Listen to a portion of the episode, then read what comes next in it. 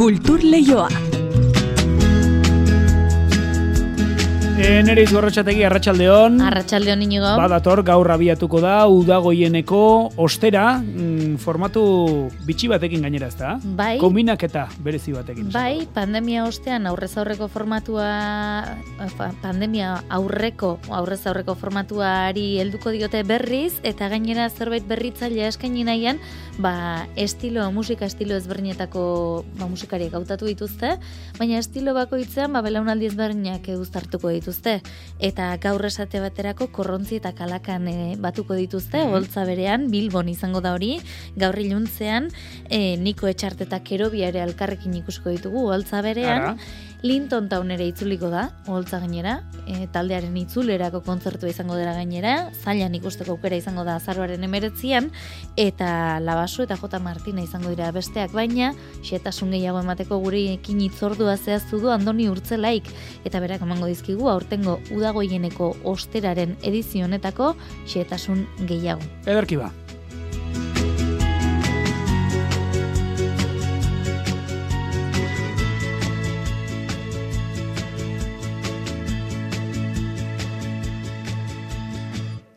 Baina hasi filme kontuekin hasiko gara, izan ere Euskadiko filmategiak Pedro Olea zinegile Bilbotarra omenduko du bere bilan esanguratsu eskainiz.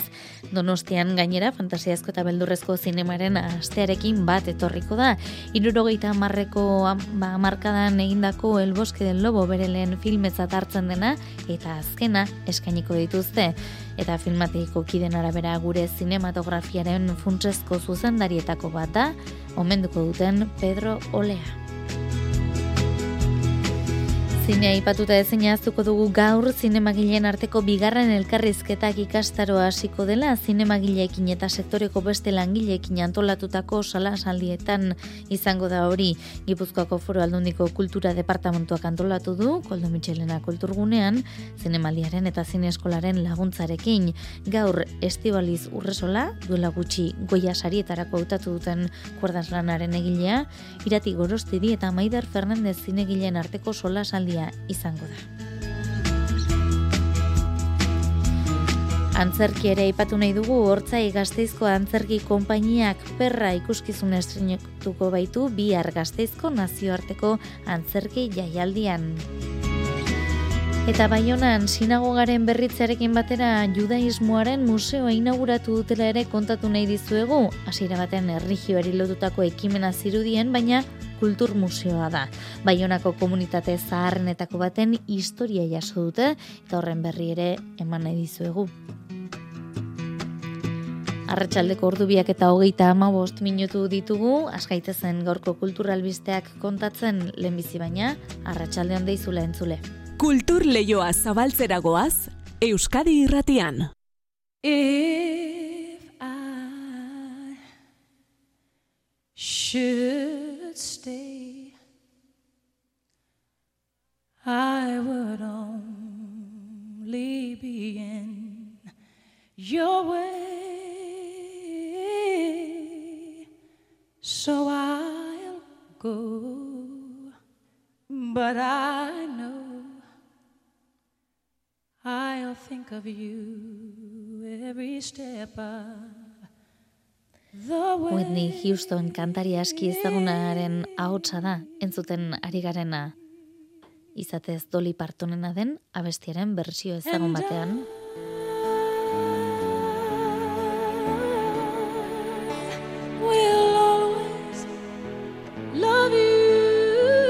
Gaurko egunez mila bederatzen da lauro amabian egintzen doinu hau singel, sekulako arrakasta lortu zuen eta asteak eman zituen doinu entzunenen zerrendetan. Kantu ezagun honekin gaur nazio arteri begira hasi nahi izan dugu kultur lehioa. My darling you.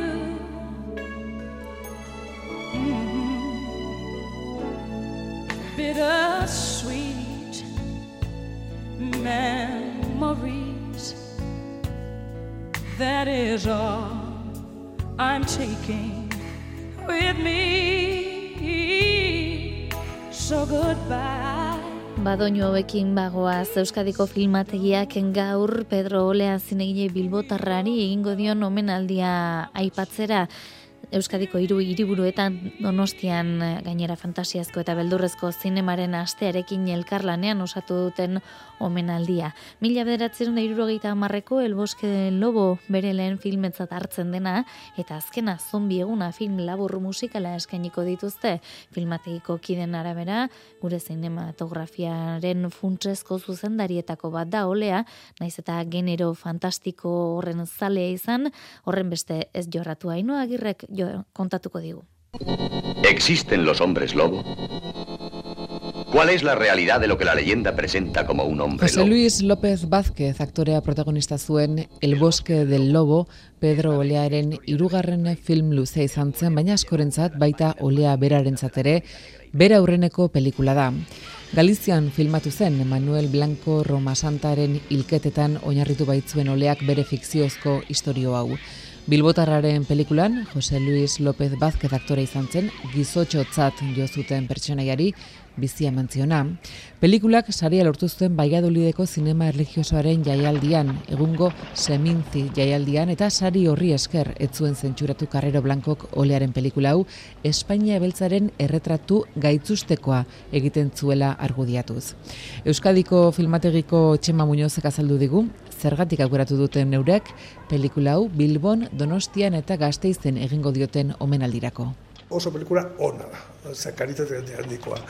Mm, Jose Luis López Vázquezekin bere lana da, eta ez da bakarrik zire fantastikoak, behi daudela olearen obran azaltzen diren e, personai e, galduak eta e, berarentzako e, El Bosque del Lobo naiz eta bere hirugarren pelikula izan, iaia da bere lehenengo filma izango balitz bezala. Txema Muñozek esan digunez, Bilbotar zinemagileari atzera begirako bat egiteko asmotan dabiltza, Pinpan Fuego edota Akelarre besteak beste Euskal Zinemaren historiako pelikula onenetarikoak baitira.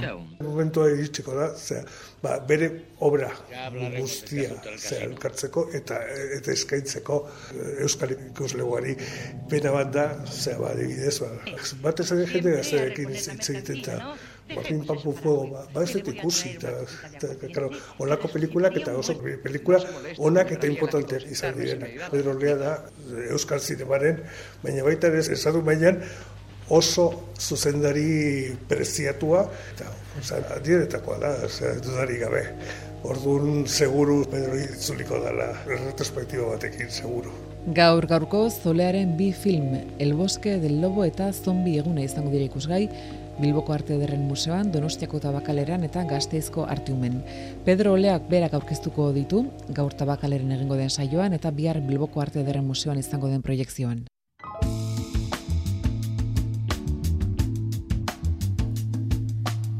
Gaurko zinema, zinemagileekin eta sektoreko beste langileekin solasaldi partekatuan hause da zinemagileen arteko bigarren elkarrizketak ikastaroak gaur hasi eta maiatza bitarte eskainiko duena, edo norentzat doakoa eta irekia izango da gainera. Gipuzkoako foru alduntiko kultura departamentuak antolatu du Koldo Michelena kulturgunean zinemaldiaren eta zineskolaren laguntzarekin. Eta gaur Estibaliz Urresola, Irati Gorosti eta Maider Fernandez zinegileen arteko solasaldia izango da Marijo Uria kontatuko digu. Zinemagileen arteko elkarrizketaren bigarren urtean, zinemaldien eta beste zine jaialdietan harrera ona eta askotan sariren batere eskuratu duten filmen zuzendarien parte hartzean nabarmendu behar da.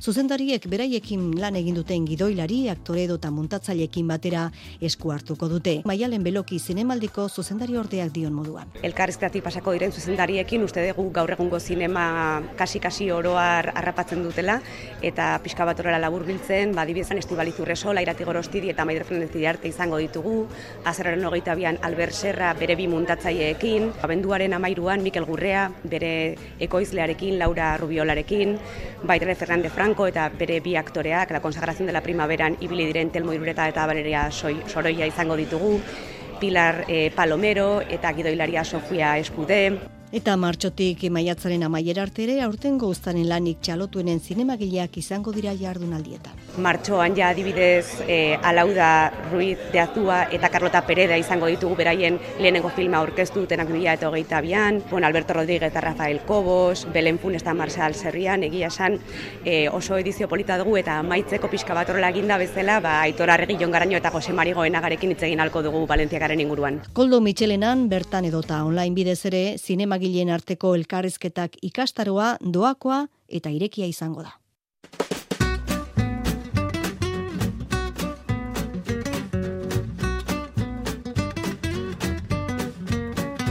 Eta zinetik antzerkiragoaz. Hortzai gazteizko antzerki konpainiak perra ikuskizuna estrenatuko baitu bihar gazteizko nazioarteko antzerki jaialdian.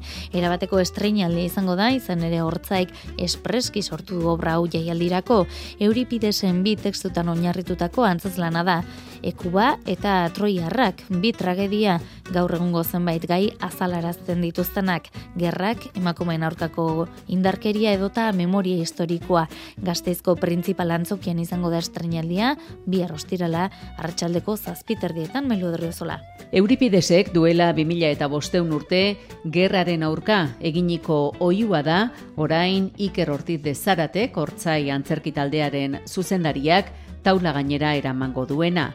Ekuba eta Troiarrak dira bi tragediak, bietako inor ezin baztertu, eta Ikerrek bere testu batzuk gehituta osatu du perra. Iker Ortiz de Zarate. Bi tragedia horiek hartu, e, nahastu, edo lotu, nik idatztako hainbat testuk ere lagunduta, eta mm, gure asmoa da artifizioarek gabeko lana aurkeztea. Tamalez, e, gaur egungo gauza den gerra eta indarkediari buruz e, hitz egiten du argita garbi, biktemei buruz, batez ere emakumei buruz, edo gerra galtzen dituzten emakumei buruz. Testu horietan kontatzen dena taularatuko du hortzaik ezer eskutatu edota gozatu gabe. Iker Ortiz de Zarate jakitun da, ez dela publikoari atsegin une bat emateko egindako antzeslana, baina barruak esnatuko dituelakoan dago eta hori da helburua. Eta zentzu honetan, eskerrak luzatzen ditu, antzoki saretik erabateko babesa izan dutelako, nahi izan duten antzeslan hori aurkezteko. Arrizkutsua da, Eta ziur nago ikuskizuna, bueno, ikuskizuna bada, ez da gustoko izango, ez da, ez da gustoko gauza baizik eta espero dut balio izatea. Eta hori eskertu nahi diot eh, jaialdiari, e, askatasun hori, askatasun handi hori, gustokoa izango ez den lan serio bat aurkezteko. Muntai eseniko handia da, aktore askorekin eta une jendetsuenetan, irurogei lagun ere egongo dira taula gainean. Perra, nazioarteko antzerki jaialdirako eginiko antzeslana, hortzairen eskutik, gazteizko printzipal antzokian. Kultur lehioa, Euskadi irratian.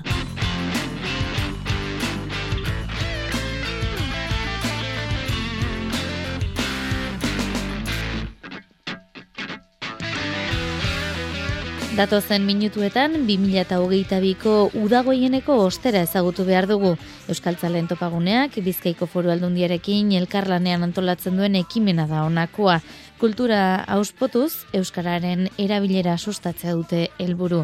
Musikaren katebegiak izango du izena aurtengo edizioak. Kulturleioaren beste aldean baina Andoni Urtzelai Euskal Talento Paguneko kidea dugu eta berak emango dizkigu ekimen honen inguruko azalpenak. Andoni Arratsaldeon. Arratsaldeon bai. Gutxo gora bera hori litzateke aurkezpena, ezta? Kultura ospotuz euskara sustatzea helburu den ekimena, ezta? Bai, azken finean udagoineko ostera berez sortu zan eta oinbe eh helburu horrekin segitzen dau. Azkenien, bueno, berez Bizkaira mugatutako e, kontzertu ziklo bada, baino e, normalien kontzertuak eta programatzen ez dituzten herritara zabaltzeko asmoakin sortu zen eta bide horretan segitzen du bai.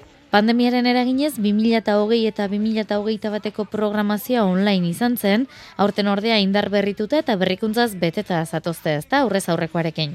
Bai, aipatu duzu moduen aurreko bi urtetan derri hortuta ongitzen e, online nitxera, ba, bueno, bideos grabau eta e, online emitiu ziren, eta urten zorionez, ba, bueno, goera asko betu da, guztion zorionerako, eta bai, da berriro zuzenekora, eta banatu kontzertu ziklua lau musika estilotan, e, popa batetik, roka bestetik, urbano edo itzeako nori, eta folka.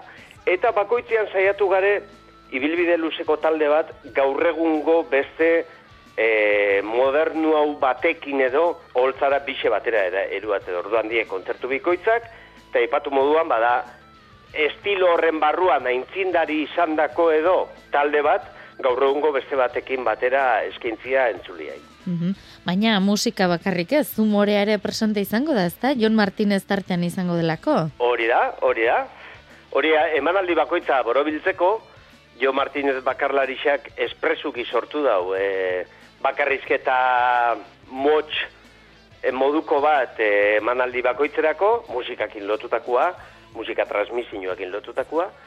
Eta nik uzot e, ikuslia ondo pasauaz batera, ba bueno, ikusliak baita entzuliak eukiko daula aukera, bueno, ba, parte hartzeko da nahiko harritu eta itxiko itxula jonen proposamena, bai. Humoretik joko dau, baina beti be musikarekin lotutako, azken finean, da emanaldi bakoitza borobiltzeko asmoakin sortutako zerbait. Hau da, gu proposatzen zauena entzuliai da, nolabait hau ez da bolo normal bat esan daigun da, e, bidaia musikal bat proposatzen zau entzuliai orduan. Emanaldi bakoitza izango da berezisa, bai bertan ongo dien bitaldien gatik, eta baita ba horren testu inguru guztixagatik.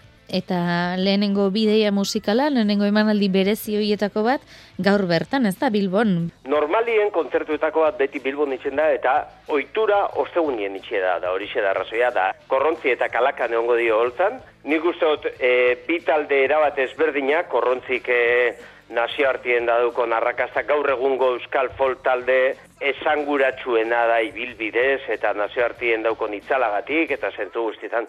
Kalakan berriz, azken urtietan goruntz etorri dan e, talde bat, proposamen musikal ezberdin auke bisek, baina hori da injustu guk entzuliai proposatzia gurotzauena bi proposamen estilo baten barruan, bi proposamen ezberdin entzulia berazteko, edo, nola ditxe zatearen, ez? Nik uste oso kontzertu berezixak diela horrexeatik hain justu dielako, ba, bueno, entzuliai esperientzia bat e, e, proposatzen dutzielako emanaldietako bakoitzak. Mm Prestatutakoaren ingustura antzematen zaitugu andoni, e, kartelari erreparatuz gero esan duzu, ba, estilo ezberdinak uztartzen saiatu zaretela, lehengo eta oraingo artistak uztartuz, baina euren apustu ere bada ez da, Euskara zabestearena? Bai, bai, dudabarik, baina bueno, hor da, esateako ez dakit niri ilusino berezi zeitzen dozte esateako Niko Txar kerobiakin batera ikustia.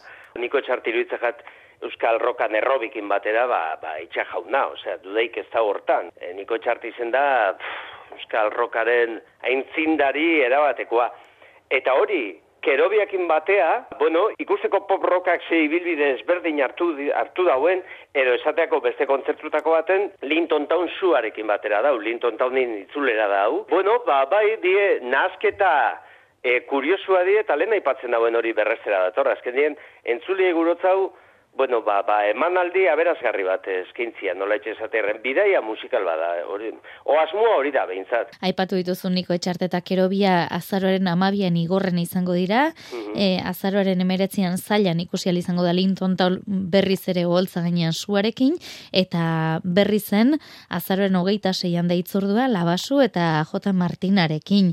Andoni, ez dakite emanaldi guzti hauek doakoak izango te diren, edo baute dagoen e, ba, entzulei jakinara irabazi berreko zerbait? E, bai, bueno, e, doakoak ez die, baina e, sarrera sortzi euro ninguruen dabil, eh? eta e, nor, nonor gure badau, bai informazio gehiago jaso kontzertuen inguruan, zein sarrerak erosi, udagoieneko ostera puntu eusen, webgunien nor dauko informazio dana, baita dau estilo bakoitzan e, bilakara historikoan e, berri be, muten dan informazioa dau, sarrera eskuratzeko aukera, orduan, ba, bueno, non orki interesa baldin bauko, dagoeneko ostera punte usen sartu, eta hortxe aurkituko dau behar dauen dana.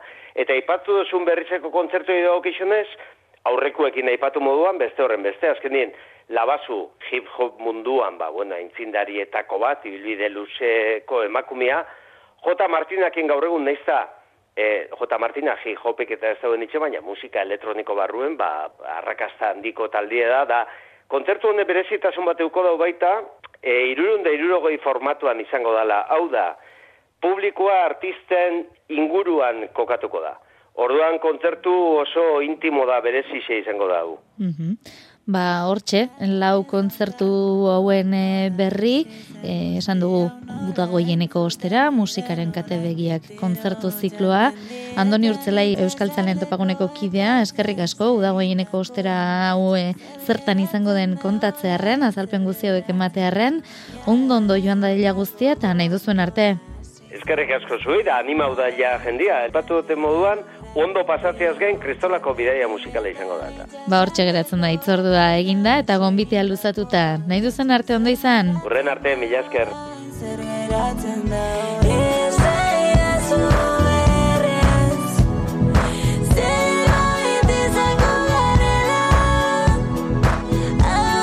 Babagoa zorain bestelako kontuetara bizitzaren neurria un año de festivales izena du Bilboko berreginen museoaren behiminiko erakusketa berriak, aintzinako Atena sirira garamatza erakusketak, eta garai hartan denbora neurtzeko moduak eta sistema haien arabera urtean zer egiten ziren jaialdien berri ematen dio bisitariari, datorren urteko maiatzaren hogeita batera arte izango da ikusgai Juan Ramon Martiarenak ditu, xietasun gehiago.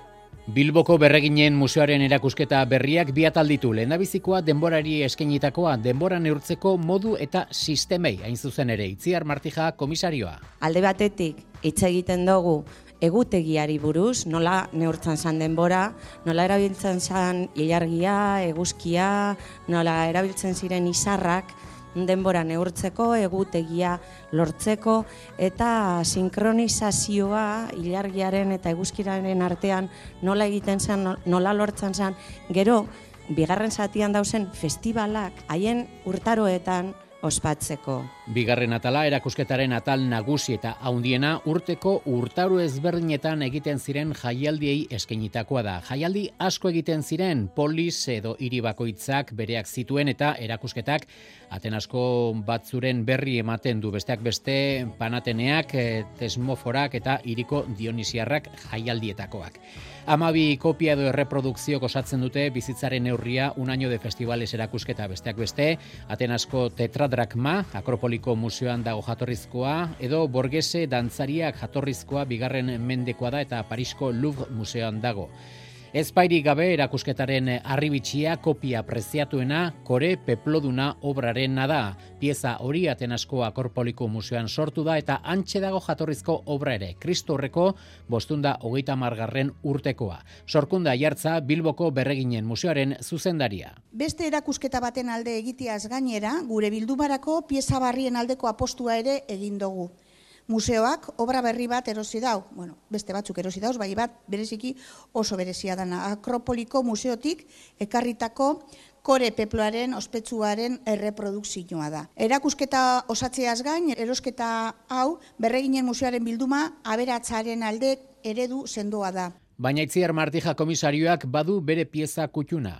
Gure pieza ba, nire ikuspuntutik ederrena benetan, da kiosko korea, holanda itzen da, kontserbatzen da bai e, honetan eta korepo peplodunan kontserbatzen da polikromia biak arkaikoak dira, biak oso adibide, ba, adibide ederrak dira, ba, saltzeko garai arkaikoa zer zan, antzinean, eta batez ere polikromia hori ikusteko. Bizitzaren neurria, un año de festivales erakusketa, datorren urteko maiatzaren hogeita bater arte ikusgai Bilboko berreginen museoan.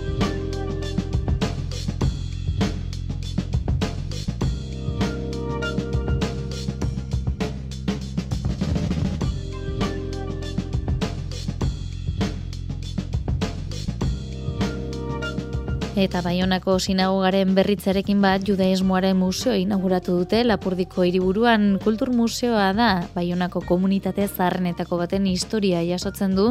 Eta tartean dira Renekasen edo Marcel Suarezen presentzia. Andoni Lizega kontatuko digu. Sinagogaren atarian dagoen etxetxo batean museoa bi solairu ditu. Beko estaian, Baionako komunitate juduak eman dituen persona ezagun batzuren berri dugu hor dira adibidez, Genekasan Bake Nobel saridunaren ikasle gareiko txapel bat edo Marcel Soares erresistenteak baliatu zuen paraxuta. Beste Baiona ezagun batzuk, Benjamin Gomez, Art Dekoaren arkitektu ezagunenetakoa, Camille Delbel, mediku ospetsu edo bigarren mundu gerran oradur zuzglenen izuten zuen Robert Pinet. Logia masonikoak, txokolate gintza, han ukemanu historialaria museoko batzorde zientifikoan da.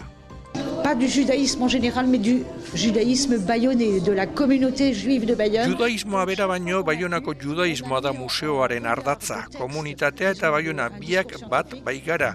Horrelako zerbait falta genuen hemen eta orain badugu. Inaugurazioan, museoaren inaugurazioan Michel Esteban Bayonako herriko etxeko autetzia eta historialaria. Eta jakin behar da ere gauza harrigarria dena batzuek eskorazko hitzak erabiltzen zituzten adibidez, amatxi, aitatxi, aita, olako gauzak ikusten dugu askotan familietako gutunetan. Egan nahi du, hemengo populazioa zela oso integratua. Museoko lehen solairuan erligioari lotutakoak gehien bat pergamino bilkari zaharrak, tartean estali beltzeko sefertora bat, noizkoa den xuxen zehaztu gabe, baina diotenez juduak Espainiatik kanporatu zituztenen eurekin ekarri zutena da.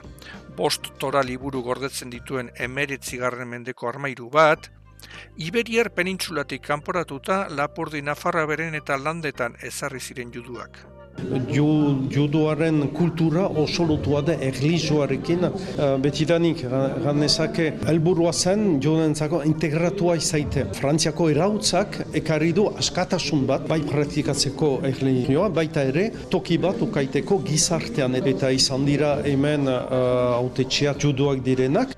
Baionan San Espiritu auzoan kokatu ziren, hor da sinagoga eta hilerri judu handienetakoa eta zaharrenetakoa kanposantua ere ikizuteneko sarrerako harria museoan ikus daiteke orain amazazpigarren mendekoa da. Astean, irutan bizitatu daiteke museoa, laureun bat familiak osatzen dutegun komunitate judua.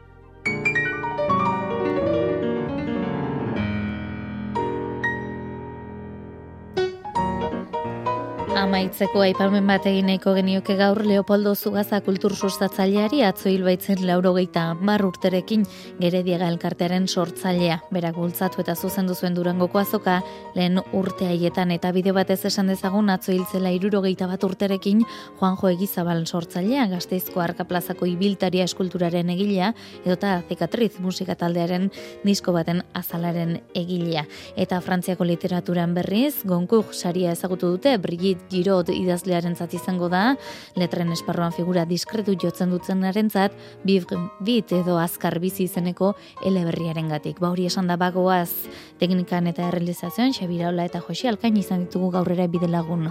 Bihar arte ondo izan eta zain du.